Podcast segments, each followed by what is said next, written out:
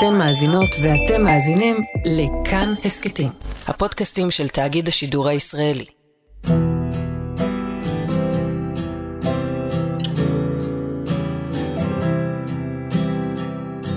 בחלומי אני האזרח האחד בעיר שיושביה בלבד חיילים הערב הוא ערב מצעד אחרון והעיר מרוצפת עפר וקליעים הזמן הוא מחר, פתאומי ומוחלט הקניון הגדול עוד עומד תשמעי, יכול להיות שחלמתי הרבה ופשוט לא התייחסתי לחלומות ברצינות הראויה. אבל אני זוכר שאז החלום הזה היה יוצא דופן. הוא היה יוצא דופן בציוריות שלו, ממש יכולתי לראות אותו. ויכולתי לראות אותו עד כדי כך שכשחזרתי אליו שנים אחר כך, יכולתי להמשיך אותו. מי היה מאמין? כך באמצע מחר. מן הזמן המוכר, מן האור המוכר, מן החום הנכון, המוכר, המוכר. מי היה מאמין? כך באמצע. כן, פתאום מתוך האור המוכר, החום המוכר, מגיע המחר הזה שאתה תמיד מפחד ממנו, אבל אתה אומר לעצמך, אבל, אבל הוא לא באמת יבוא. זה, זה פחד אה, לא רציונלי, אנחנו מוגנים, אנחנו בטוחים. הרע מכל שאתה חושב ממנו לא יקרה. אה, בשיר הזה הוא קורה, בימים האלו הוא ועוד איך קורה. אתמול, רק אתמול, לא הייתי לבד. כנראה שנשכחת מאיזו ספירה, כך נראה שנשכחת מאיזו ספירה. היי, אתם ואתן על שיר אחד, אני מאיה קוסובר, והפעם הסיפור מאחורי שיר שהתחיל כחלום אפוקליפטי של שלומי שבן. הוא הגיע מתוך הלא מודע והדהד רגעים מהחיים של שלומי וגם את החיבור העמוק והמורכב למקום שהוא הבית. ישראל, תל אביב, העברית, שירה ומוזיקה בצל מלחמות, והפחד להישאר לבד. האזרח האחד. מי האזרח האחד?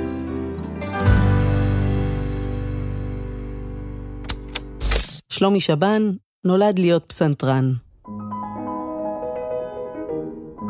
זה מראש משהו שאימא שלי רצתה שאני אהיה, עוד שהיא מכחישה. כשנולדתי, השאלה הראשונה שהיא שאלה זה אם יש לי את כל האצבעות. אז היא רצתה. היא הייתה פסנתרנית בצעירותה, למדה פסנתר, היא נפצעה, היא לא יכלה לנגן יותר, אבל אני חושב שמשהו בה תמיד רצה, היא התגעגעה לדבר הזה, והיא רצתה שהילד או הילדה שלה יעסקו בזה. ואז היה גם קטע יהודי כזה, שאם אה, חס וחלילה אצטרך לברוח לאנשהו, לעזוב את הארץ, אז תמיד שאני אוכל לנגן באיזה בית מלון בלובי, שיהיה לי מקצוע. כבר מגיל שש האצבעות של שלומי היו מונחות על הפסנתר בבית ילדותו בצפון הישן של תל אביב. בן יחיד להוריו, אימא ציפי שהקימה משרד תיווך. עסק שהתחיל על שולחן המטבח שלה, הייתה מלכת בבלי במובן הזה. אבא שלי הוא שמואל שבן, מכונה שמוליק. רוב חייו הייתה לו חנות שטיחים, שעברה אליו מסבא שלי. שטיחים פרסים, שטיחים סינים, הם התקדמו עם הזמן, אחר כך לבד, PVC, שטיחים מקיר לקיר כמובן, בסופו של דבר סגרו את החנות. בצעירותו, שמואל, אבא של שלומי, שירת כלוחם בשריון.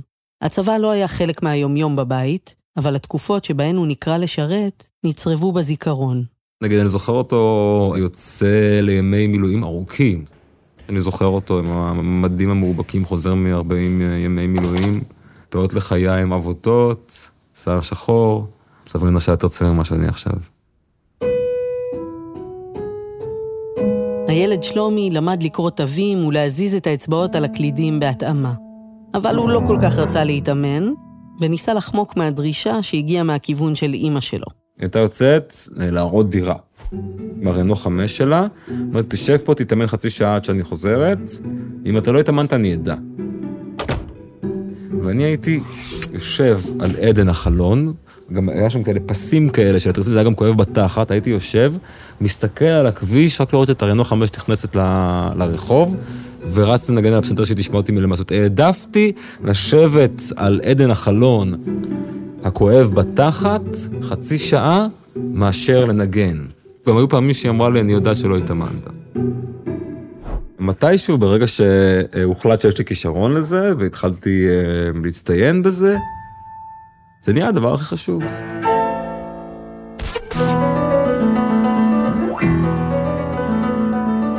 זאת הקלטה של שלומי, הנער בן ה-14, מנגן בקונצרט פתוח בתל אביב. כמה שבועות אחרי הקונצרט ההוא, פרצה מלחמת המפרץ. השנה הייתה 1991.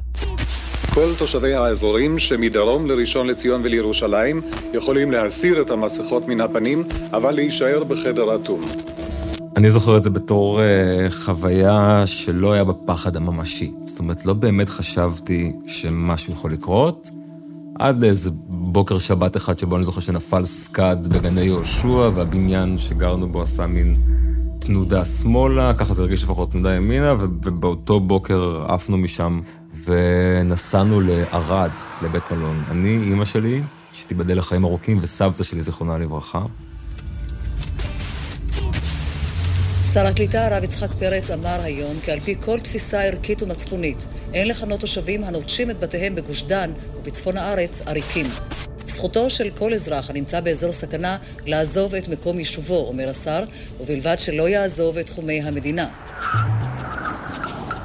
זוכר שהגענו ללובי אה, במלון בערד, וחיכינו לחדר שם הרבה אנשים שברחו, וישבתי מול טלוויזיה, והיה שם ראיון אה, של גבי גזית לדעתי, עם איזה פאנל מצומצם יחסית, שאחד מהיושבים בו היה דוד אבידן. במלחמה הזאת יש בינתיים קונצנזוס כמעט מלא לגבי כמעט כל דבר, למעט אולי עניין אחד, להישאר או לעזוב את מה שמכונה תל אביב רבתי בימים האטומים האלה. ואני זוכר שדוד אבידן אמר שלדעתו הוא לא פחות חיוני אה, לביטחון המדינה או לעתיד המדינה מהכור האטומי.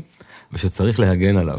זכותי להיות מוגן, כמו הכור בדימונה, כמו מכון ויצמן, כמו אותם מקומות בקריה שבהם נמצאים משרד הביטחון וה, והרמטכ"ל.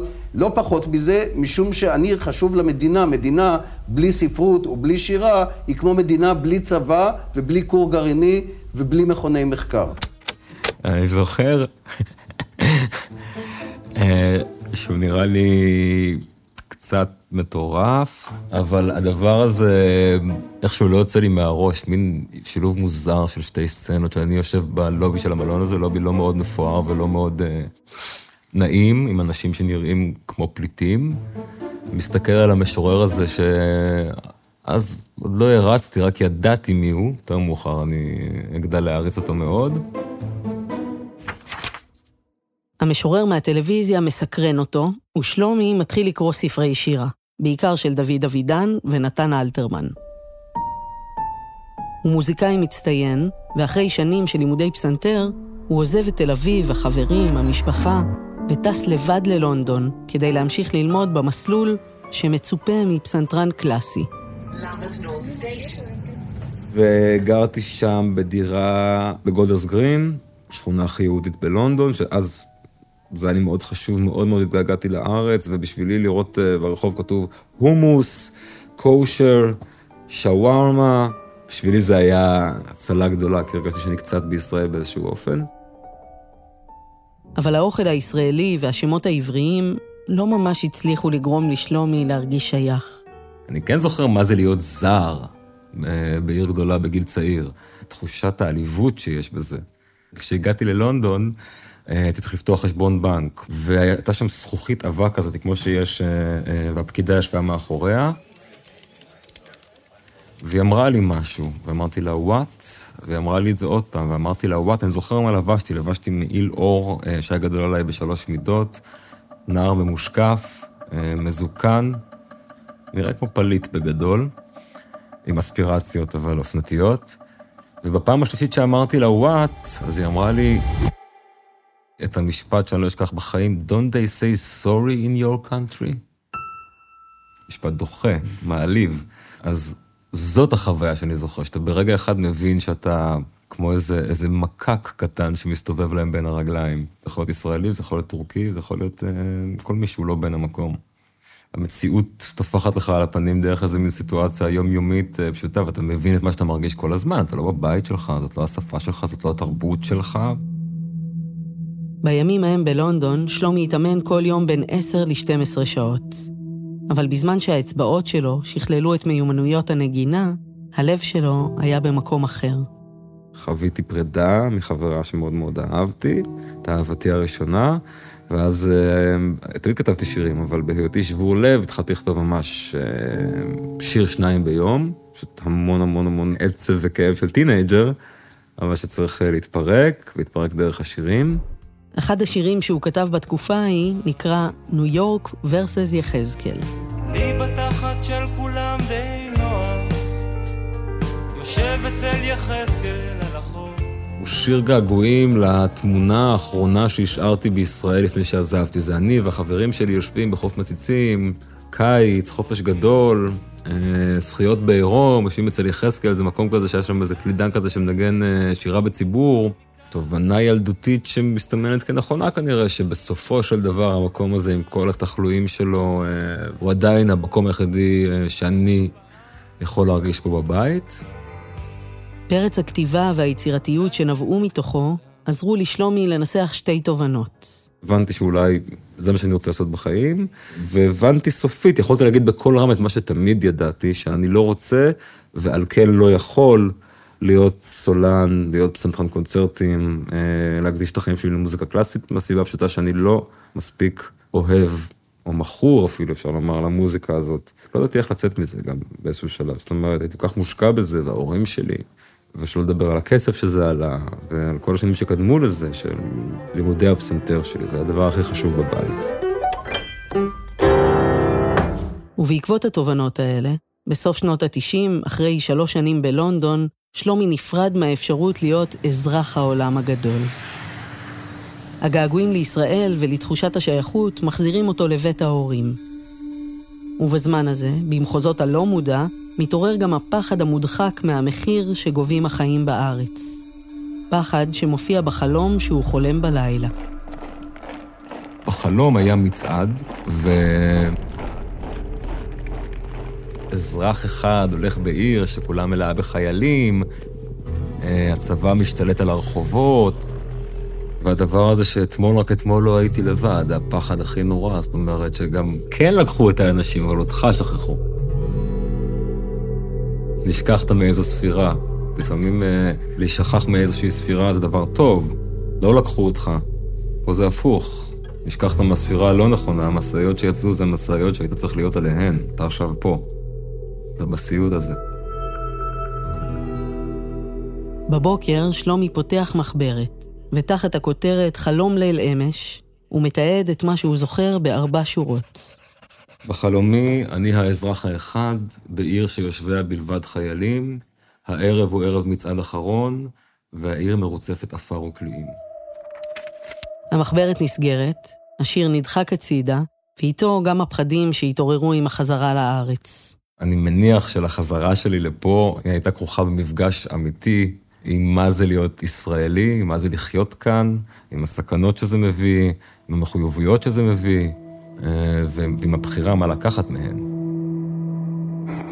כבר זמר השנה ותגלית השנה, אולי בשיר השנה, אל תדברי איתי על ארי, גבירותיי ורבותיי, שלומי שבן. על הבמה. אל תדברי על אריק, אל תדברי. רוצה לדבר על אריק, לך איתי עם אריק. אל תדברי על אריק. לא, אל תדברי איתי על אריק, השיר הזה גויס על ידי... על אריק, בלי איתי, לא צריך. מה? על אריק. לא. איתך אה, ספציפית. איתי ספציפית, אתה יכול... בשנת 2000 שלומי מוציא לאור את אלבום הבכורה שלו. אחרי כמה חודשים פורצת האינתיפאדה השנייה. הזמן עובר, השנה היא 2002, ושוב ימים של מלחמה. מבצע חומת מגן. בחברה הישראלית צוערות רוחות של מחלוקת וזעם. ובתוכנית הרדיו של רזי ברקאי מתראיינת הזמרת יפה ירקוני. וזה מין רעיון תמים לכאורה לגלי צה"ל, הייתה אמורה לברך חיילים או משהו כזה, והייתה לזה אמירה לא מאוד מוצלחת אה, שעירבה את השואה, את הפרה הקדושה מכולן, וצה"ל.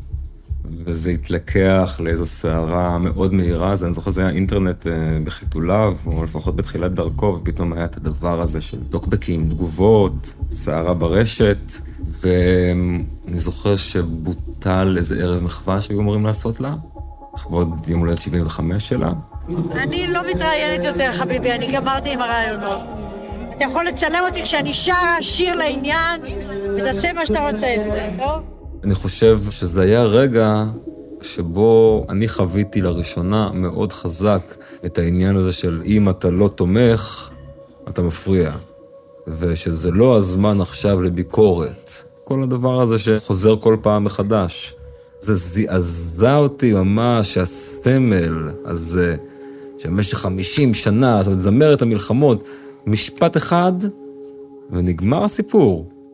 הסערה הזאת גרמה לשלומי לתהות על התפקיד של האומנות והשירה בימים של מלחמה. הוא חזר אל המחברת שהניח בצד, וחשב איך להלחין את ארבע השורות שכתב. והשיר שהשפיע מוזיקלית על, על השיר הזה אה, באופן ברור, זה אה, שיר שנקרא ריבונו של עולם, לחן של ברי סחרוף, טקסט של משורר שנקרא בארי חזק.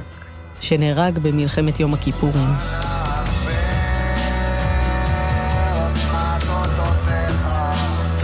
זה משהו בטון של הדברים, זאת אומרת, רציתי משהו דיווחי. אנא הגבר, ואתמול, רק אתמול לא הייתי לבד. בריבונו של עולם, הדיווח הוא של לוחם, בקשר, ובשיר החדש של שלומי, החל להירקם דיווח מפיו של אזרח. שלומי לא התיישב לצד הפסנתר שלו, אלא תפס גיטרה והתחיל לנגן. אני יכול להגיד לפרוטוקול שאני מנגן על גיטרה שחסר בה מיתר אחד, שזה ברוב הסיכויים שגם כשכתבתי את השיר זה היה המצב. תראי, זה מתחיל ככה, קצת ג'יימס בונד. לא יודע אם חשבתי על זה או לא.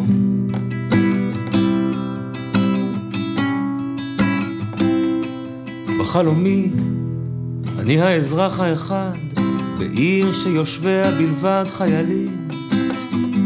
הערב הוא ערב מצעד אחרון, העיר מרוצפת עפר וקליעים. הזמן הוא מחר פתאומי ומוחלט, הקניון הגדול עוד עומד.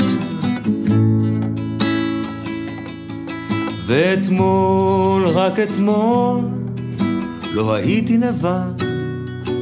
כנראה שנשכחתי מאיזו ספירה, כך נראה שנשכחתי מאיזו ספירה. וכאילו הצלחתי לחזור לרגע וגם קצת לדמיין, להמשיך עם החלום, להקשיב לו, וגם לשחזר, אני חושב. בחלום היה מצעד שעתיד להתרחש בשעת שקיעה, ושאני היחיד שמבין שברגע שהוא יתרחש וברגע שהשמש תשקע, אז כל העסק הולך להיגמר.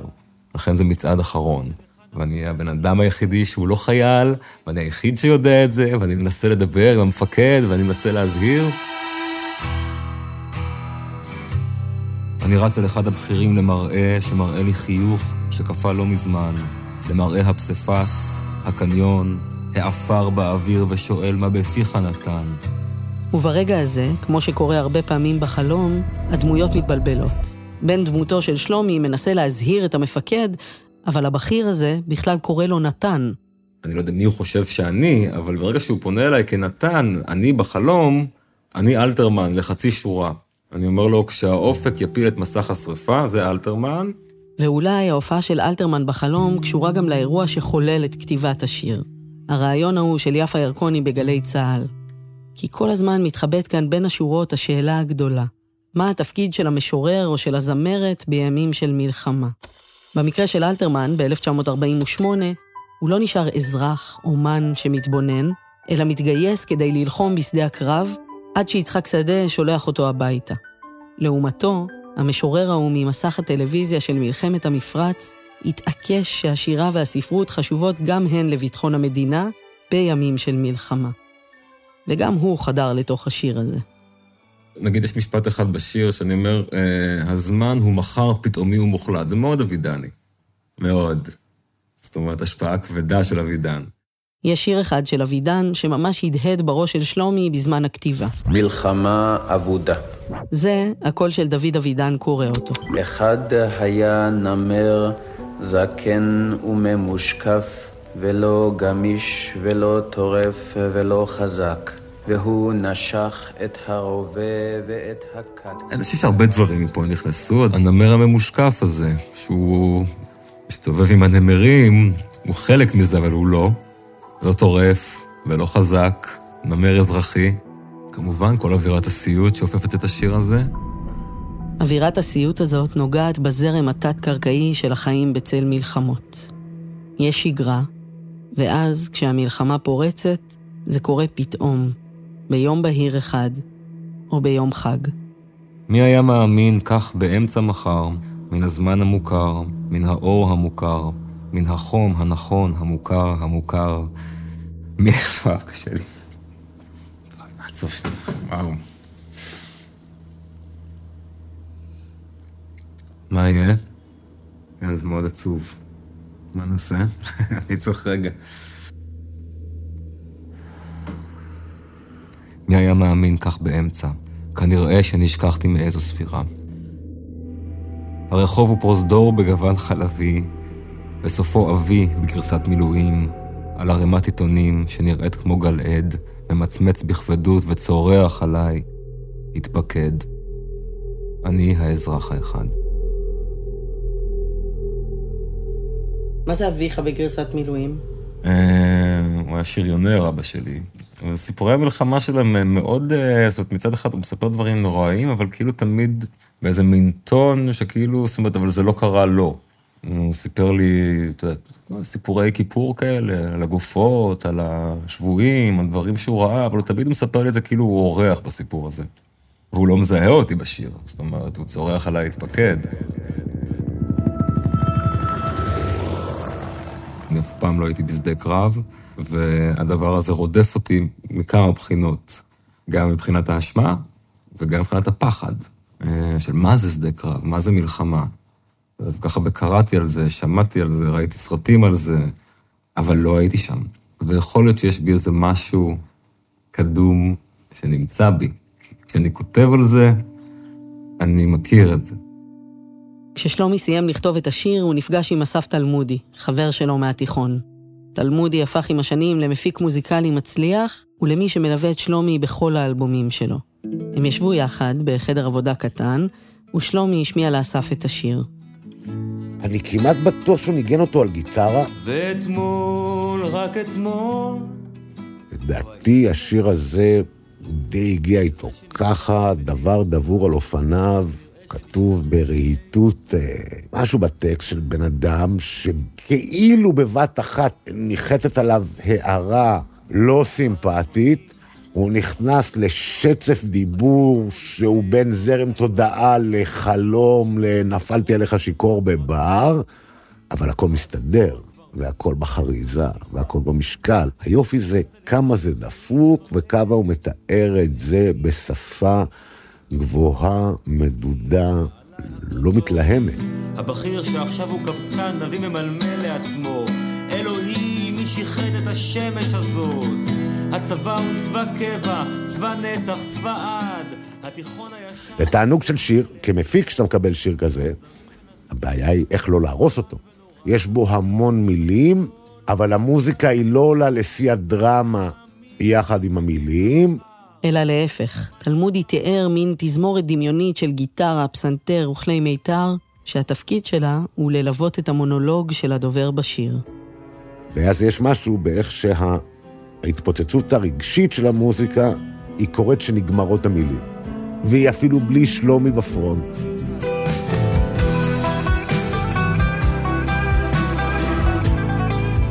על הבוזוקי מנגן אריק כהן, וכל אחד ייקח את זה ל... יכולות להיות לזה משמעויות בסיפור. אולי הגיבור שלנו מת, אולי הגיבור שלנו נמלט על חייו ומצליח לברוח, אולי הכל מתפוצץ ולא יודעים מה קורה.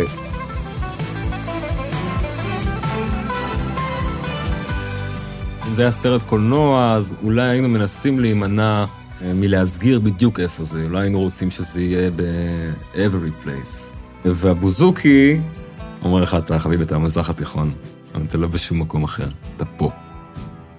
הרעיון הזה שהעיר המוכרת לך, המקום שבו הילדות האינטלקטואלית, התרבותית, הפסיכולוגית שלך, היא גם באופן קבוע זירת מלחמה, ושגם דבר טריוויאלי וסתמי אפילו, כמו קניון, עשוי להפוך להיות פצצת תאורה, לא בדמיון שלך, אלא גם לפעמים במציאות.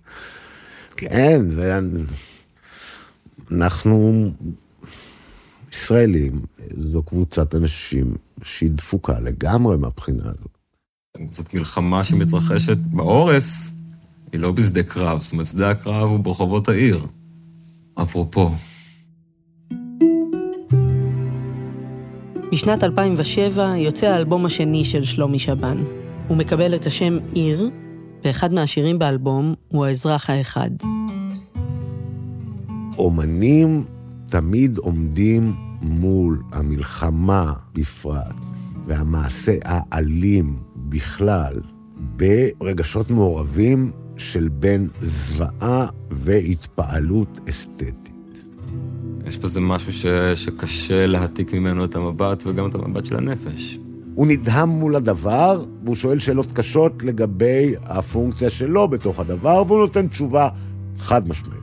זה קורע את ליבי, זה משהו שנגזר עליי מבחינה היסטורית ואפילו משפחתית. אני חלק מהמציאות, אבל אני לא חלק מראיית המציאות ששגורה מסביב. לי תמיד הפריע בשירי מחאה שהם מבטלים את השיריות של עצמם. זאת אומרת, הם מנסים בסופו של דבר להגיד מה טוב, מה רע, היזהר מזה, הישמר מזה, כדאי להיות כך וכך, אסור להיות אחרת. ושירי המחאה הטובים הם לא באמת שירי מחאה, כאילו הם מצביעים על משהו. הם אומרים לך, תסתכל, תחליט, תחליט אתה. אתה, אתה המאזין, אתה המשורר, אתה קובע מהי השורה התחתונה עבורך. אני רק לך להסתכל על משהו. אבל אתה תקבע.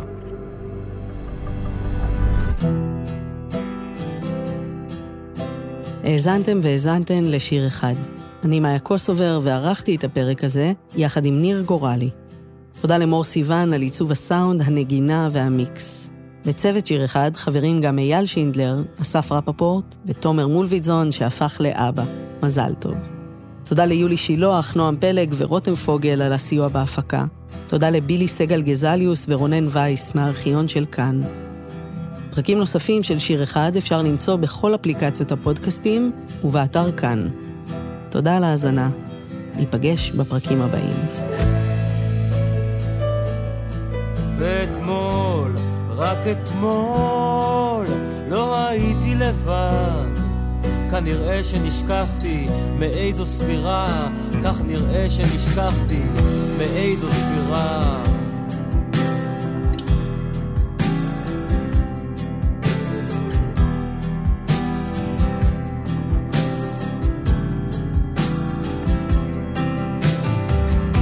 בקריה הצפונית שעכשיו על החוף חיילים כמו לפני או אחרי מאמץ שעונים על קירות הפסיפס הרטוב.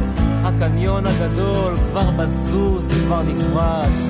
אני רץ אל אחד הבכירים למראה שמראה לי חיוך שקפא לו מזמן למראה הפסיפס, הקניון, העפר באוויר ושואל מה בפיך נתן שהאופק יפיל את מסך השרפה, אז תקפוץ הדלקה אל מחוץ הקלעים, והערב הוא ערב מצעד אחרון, והעיר ממולכדת עפר ובלועים. ואתמול, רק אתמול, לא הייתי לבד. כנראה שנשכחת מאיזו ספירה, כך נראה שנשכחת מאיזו ספירה.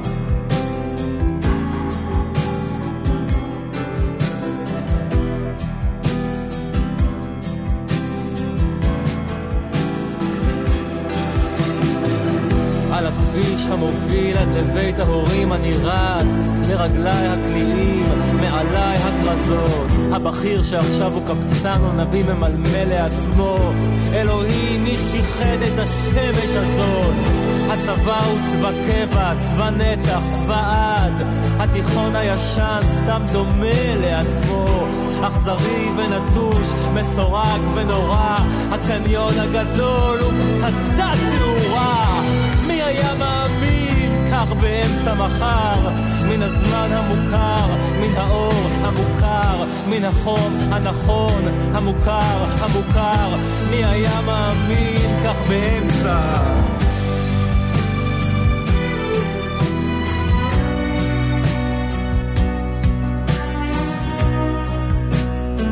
כנראה שנשכחתי באיזו ספירה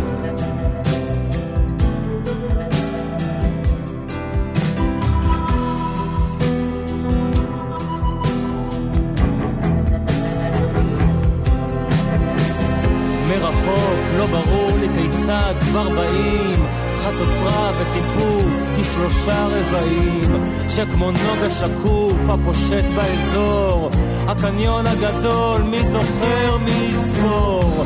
הרחוב הוא פרוזדור בגוון חלבי ובסופו זה אבי בגרסת מילואים. על ערימת עיתונים שנראית כמו גלעד ממצמץ בכבדות וצורח עליי התפקד. אני האזרח האחד.